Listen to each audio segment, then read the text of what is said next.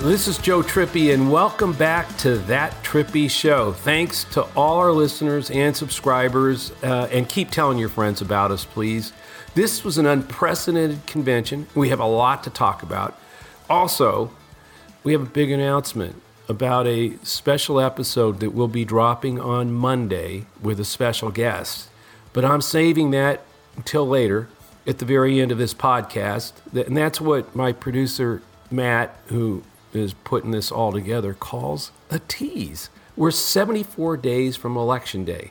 What are we doing today, Alex? Hey, Joe. So we got to talk about the convention, right? Let's No. let's start with Joe Biden and Kamala Harris are officially the Democratic nominees for president and vice president. Let's start with his speech from last night. If you entrust me with the presidency, I will draw on the best of us, not the worst. I will be an ally of the light, not the darkness. And make no mistake, united we can and will overcome this season of darkness in America. We'll choose hope over fear, facts over fiction, fairness over privilege. This is our moment. This is our mission. May history be able to say that the end of this chapter of American darkness began here tonight. So, Joe, you said on Twitter that Biden was the best he's ever been in his speech last night, and that was pretty much universal. Well, look, I, I meant it. I've uh, watched Joe Biden um, and seen just about every major speech he's ever given, uh, dating back to 1988 campaign for president when I was with uh, Gary Hart and Dick Gephardt uh, on the other side. People forget um, that there's a reason he got knocked out of that race. It wasn't Mike Dukakis didn't drop the tape on Joe Biden and knock him out of the race because he wasn't a threat. No, the whole all the candidates were worried about his skills, actually his his oratory skills, his ability to speak, threatened a lot of people in that race. Uh, he's totally always been underestimated. Uh, he gets panned because he he ran twice and, and lost. But if you picture it, the entire field went after him in '88, and then in 2008, he's running against it, what it turns out one of the great speakers to emerge in the Democratic Party, Barack Obama, who turns around and, and chooses him to be vice president. So I've always thought that this whole setup that Trump was doing, that he couldn't speak, that he wasn't going to be able to complete sentences, was ridiculous. That they were setting the bar to a place where Biden always, always, always has exceeded his expectations when it comes to major speeches. Um, and this was no one, no different. He did, and two, it was literally the best I've seen him. Um, and I think a lot of that too, uh, and I think a lot of people pointed this out. Um, like with Obama um, and the other speeches at this convention, there's something about not having a roaring crowd uh, and having that direct to camera um, and talking to you almost individually uh, really, really worked for him. You know, it, one of the things that everyone kept saying, and you could kind of see it on Twitter as he was speaking last night, was basically there's no way after watching that speech that Trump can say anything about him being a crazy old man anymore. I'm not sure I buy that, but what do you think? Well, I mean, Trump can keep saying it. It's not true. Uh, and I think, but hey, look, Joe Biden's going to gaff. He's going to make a, a, verbal mistake. Uh, I think the most, uh, I mean, that's going to happen and they're going to jump on it. Uh, but I think probably one of the most important moments last night was Braden Harrington, the young man who um, the, the stutter, yeah. stutter, yeah. And I think it's going to be interesting. I think it was really brilliant to do that. And one, I mean, it was touching and real um, that Joe Biden cared so much that he helped Braden. But I think more importantly, it's kind of one of those things now when Biden does have a gaffe or a problem finding a word, everybody remembers that kid. And I think that that was really a moment, a brilliant moment for whoever put the convention together to, to do that and to do it in a way that all of us feel empathy for that kid. We know Joe does. And then when Joe now has a a problem finding the word, we all know why, Right. Uh, and put that kid in our head. That's that is an amazing uh, piece of work that the that the convention put together. I think. You know, you, you look back and it seems like basically every time someone comes up, there's a Biden story of empathy or understanding for basically everyone. And that's a really stark contrast on the other side. I can't think of a single person that's come out and said, oh, Trump has, you know, helped me when I was, you know what I mean? Right. It- it- yeah, no, no, it's not going to happen. Uh, no, and that's what this whole convention is. Again, it's the uh, side of light over darkness. Uh, I put it chaos, uh, community over chaos. Uh, I I mean, that's what this whole convention has been about. It's been about showcase, and it, and I think with Joe Biden specifically showcasing, you know, exactly empathy, civility, uh, uh, decency, uh, in total and complete contrast with with Donald Trump and everything he is not. And so I think that, and I said this many times on the pod, that I think that contrast is what drove Biden to succeed in the primaries, and it's still still pushing him towards the presidency uh, and defeating Trump today. You know, I think it's because he exceeded expectations so much last night, but I, I can't help but feel last night was maybe the most important moment of his campaign so far. Well, of course it was. I mean, it was there was a lot of pressure because uh, if he had stumbled, if anything had um, uh, happened in that speech, uh, through you know, it, it, it, would have been uh, everybody would have left out. Of course, the Trump forces would have. But I think, you know, in the end, um, it was about overcoming this season of darkness. I mean, that's where I think a lot of people in the country are. They want to overcome it.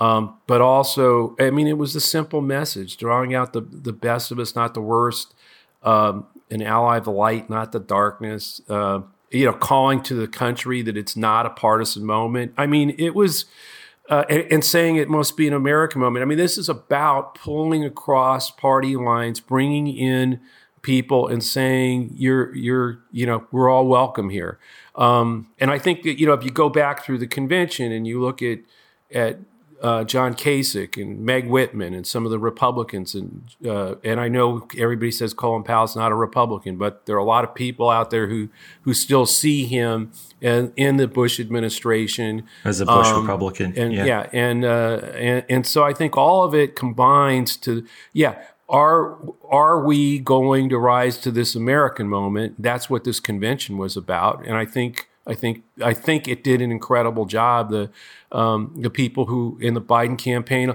I, I know a lot of people, um, you know, were detractors on how they managed messaging in the primaries, but you got to give them, uh, you know, uh, look, everybody needs to give them a lot of credit for what they put together. It was an, a particularly first virtual convention.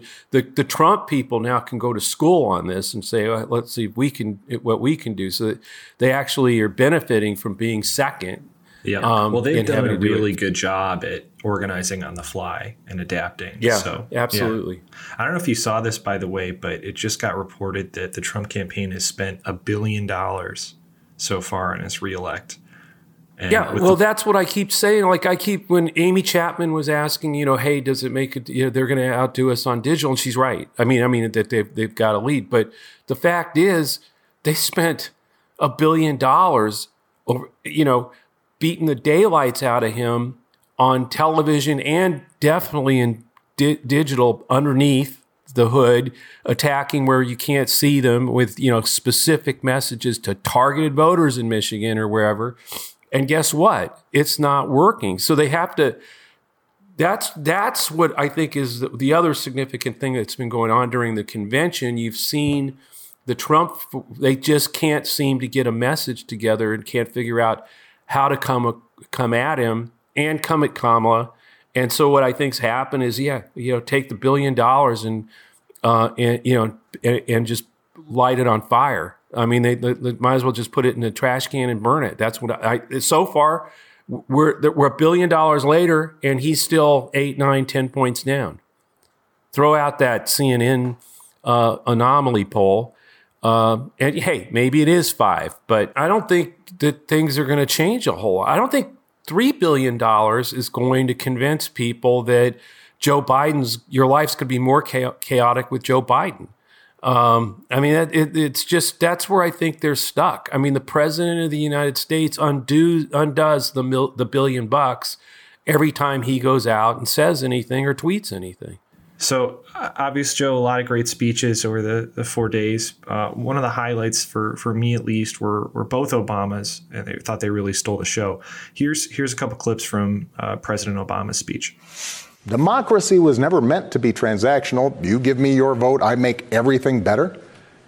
It requires an active and informed citizenry. So I'm also asking you to believe in your own ability to make sure that the basic tenets of our democracy endure. Because that's what's at stake right now our democracy. This administration has shown it will tear our democracy down if that's what it takes for them to win. So we have to get busy building it up. So it, it, that was a really kind of unprecedented rebuke of a president from another, from a former president. What stu- stood out for you from well, that speech? That thing. Well, first of all, I agree with you about uh, both Michelle and, and the president. Um, uh, really doing incredible uh, jobs, and again, I think benefiting from not. Uh, you know, can you picture uh, Barack Obama with a thundering you know, 10,000 person stadium, I'm not sure it would have come off uh, right. as powerful as it was directly at you the way that was. But the, the bigger thing there that he said, um, and it's one of the first times I've ever heard uh, a president or former president um, get there, was to sort of point out that the, the devastation of what transactional politics has done to the country. I mean, both parties are guilty of this. Our politics have become completely transactional, right? I'll give you a tax cut for your vote, and whoever can come up with the right, the better deal for the voter gets their vote. That's that's how Trump happened.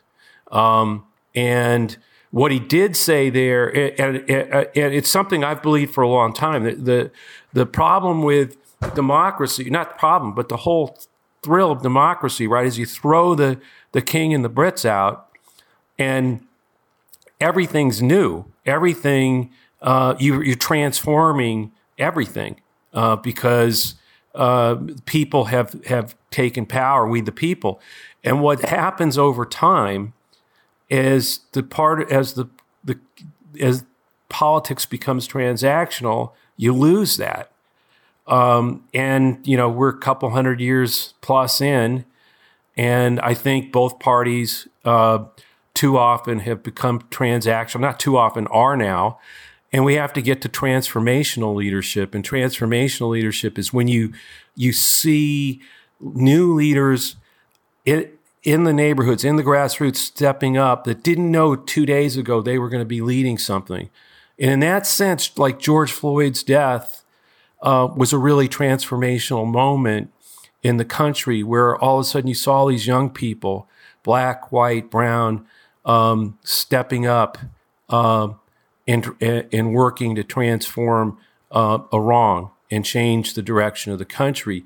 And so I think that's what he was, what I think was uh, amazing about that was that one, denouncing where we've gotten to in our transactional politics. And then the other thing was sort of, again, going back to something that uh, we in the Dean campaign in 2004 were saying like you have the power to do something about this. Use it.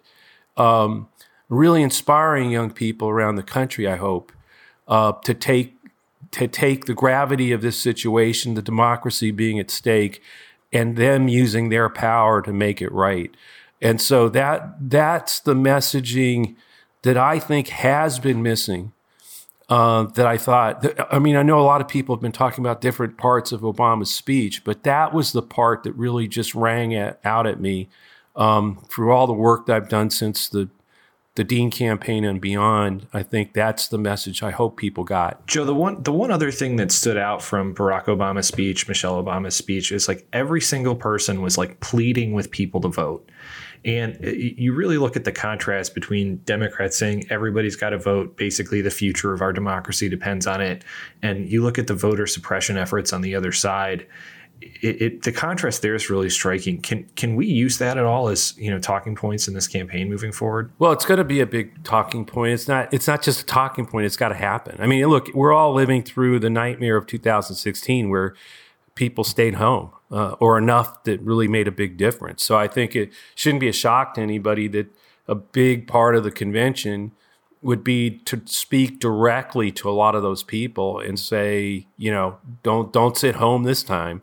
Um, and again, it gets back to that transaction transformational thing. You can don't be sitting at home thinking you can't do anything about this. That that's what they want. That's what Trump wants you to do. Um, come out, do something, get active, engage, uh, make a difference. That's transformational, and I think that's what um, the the closest I saw that was Obama's speech, was Barack Obama's speech, and um, I think it was very. There were elements of it throughout, throughout the whole convention, obviously, um, and even just the roll call um, and what that, that picture. Uh, you know, it was inspiring in the way that I I hope uh, people got what this was all about. You know, all of us together.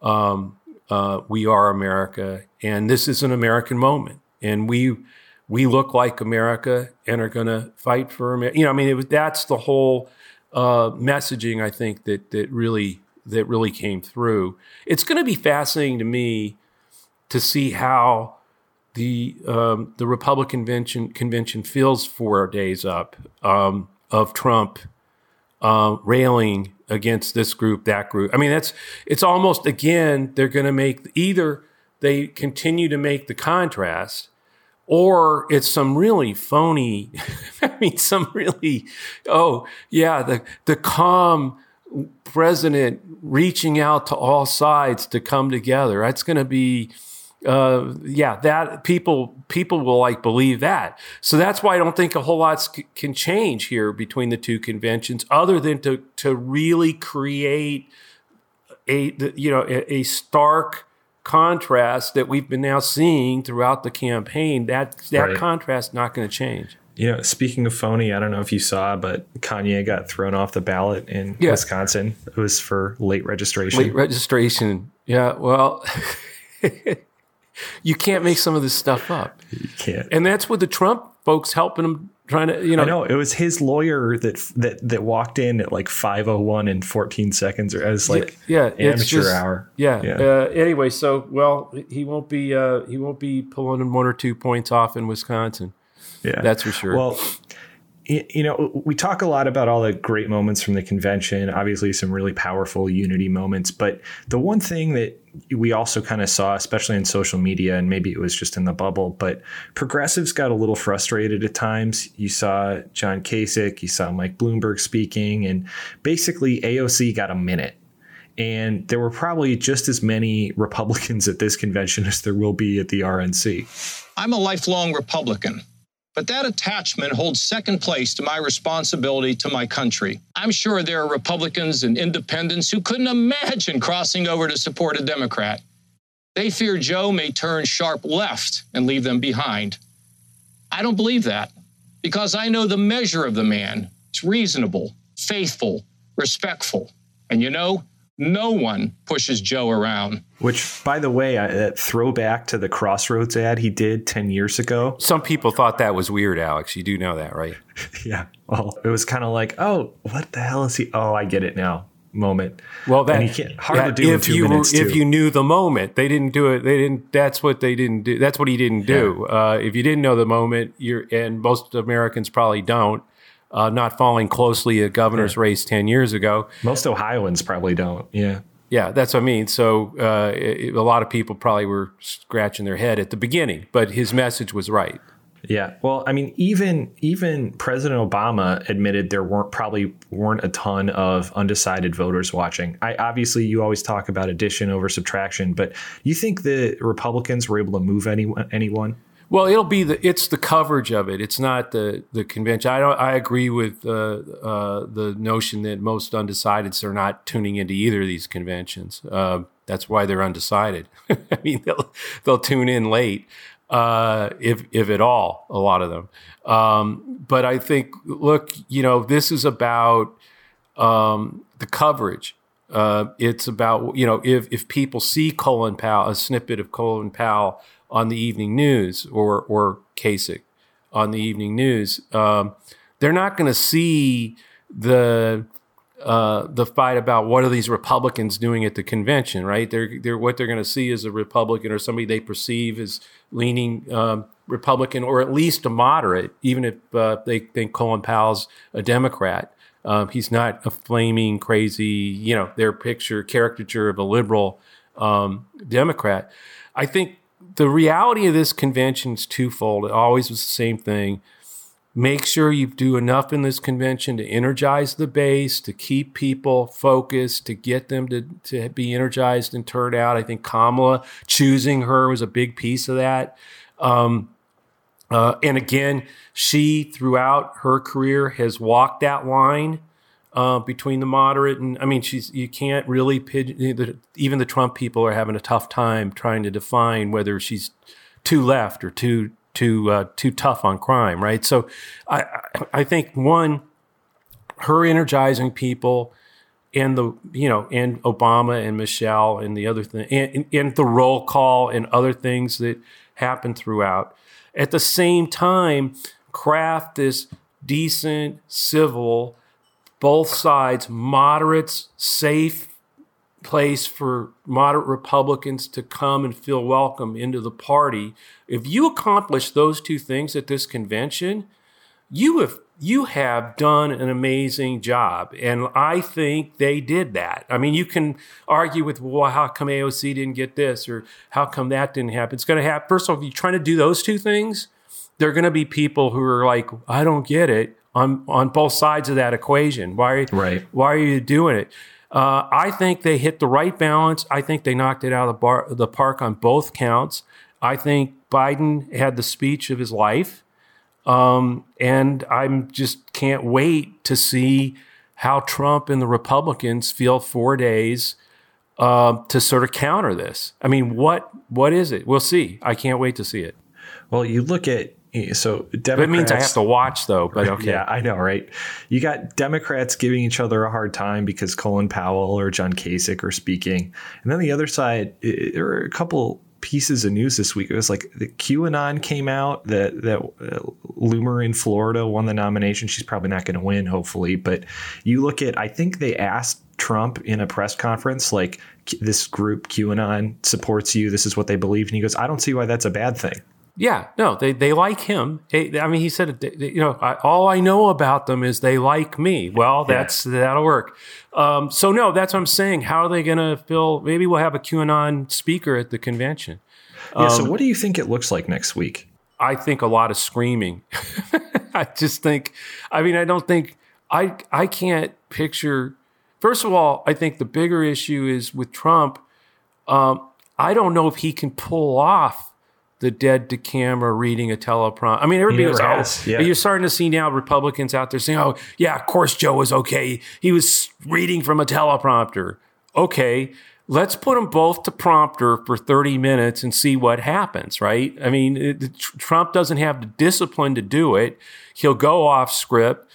And even if he does stay on the prompter for 30 minutes, it is going to be the most stilted. I mean, he can, you know, he he will be staring at the, you know, at the words on the screen, and you know he's staring at the words, not not talking to you. So, I just think this is now. I don't know. Maybe they'll get a get him a room full of people somehow. Um, uh, I you know I'm sure that's what they'll try to do. I just don't know how they pull off, given who the candidate is. I think so let's move to our audience question of the week. And this question is actually from a week ago, but it's really relevant, actually got more relevant this week after the, the big Senate intel report from the Republican led Intelligence Committee about all the Trump campaign's contact with Russia in, in 16.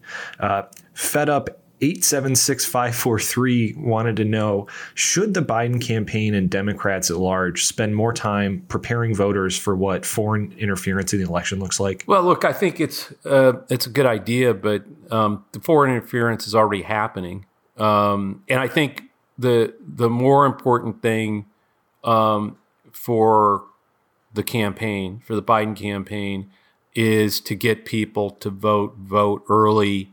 Um, and to get their ballots in. I mean, to get, I mean, it, it's the whole thing. It's not just uh, foreign interference. It's the it's the subversion of the voting process, suppression, uh, voting suppression, uh, and the only counter to that is people taking, you know, getting people take responsibility, go get their ballot, re- either request it or go get it, uh, right. vote in person at the courthouse, whatever.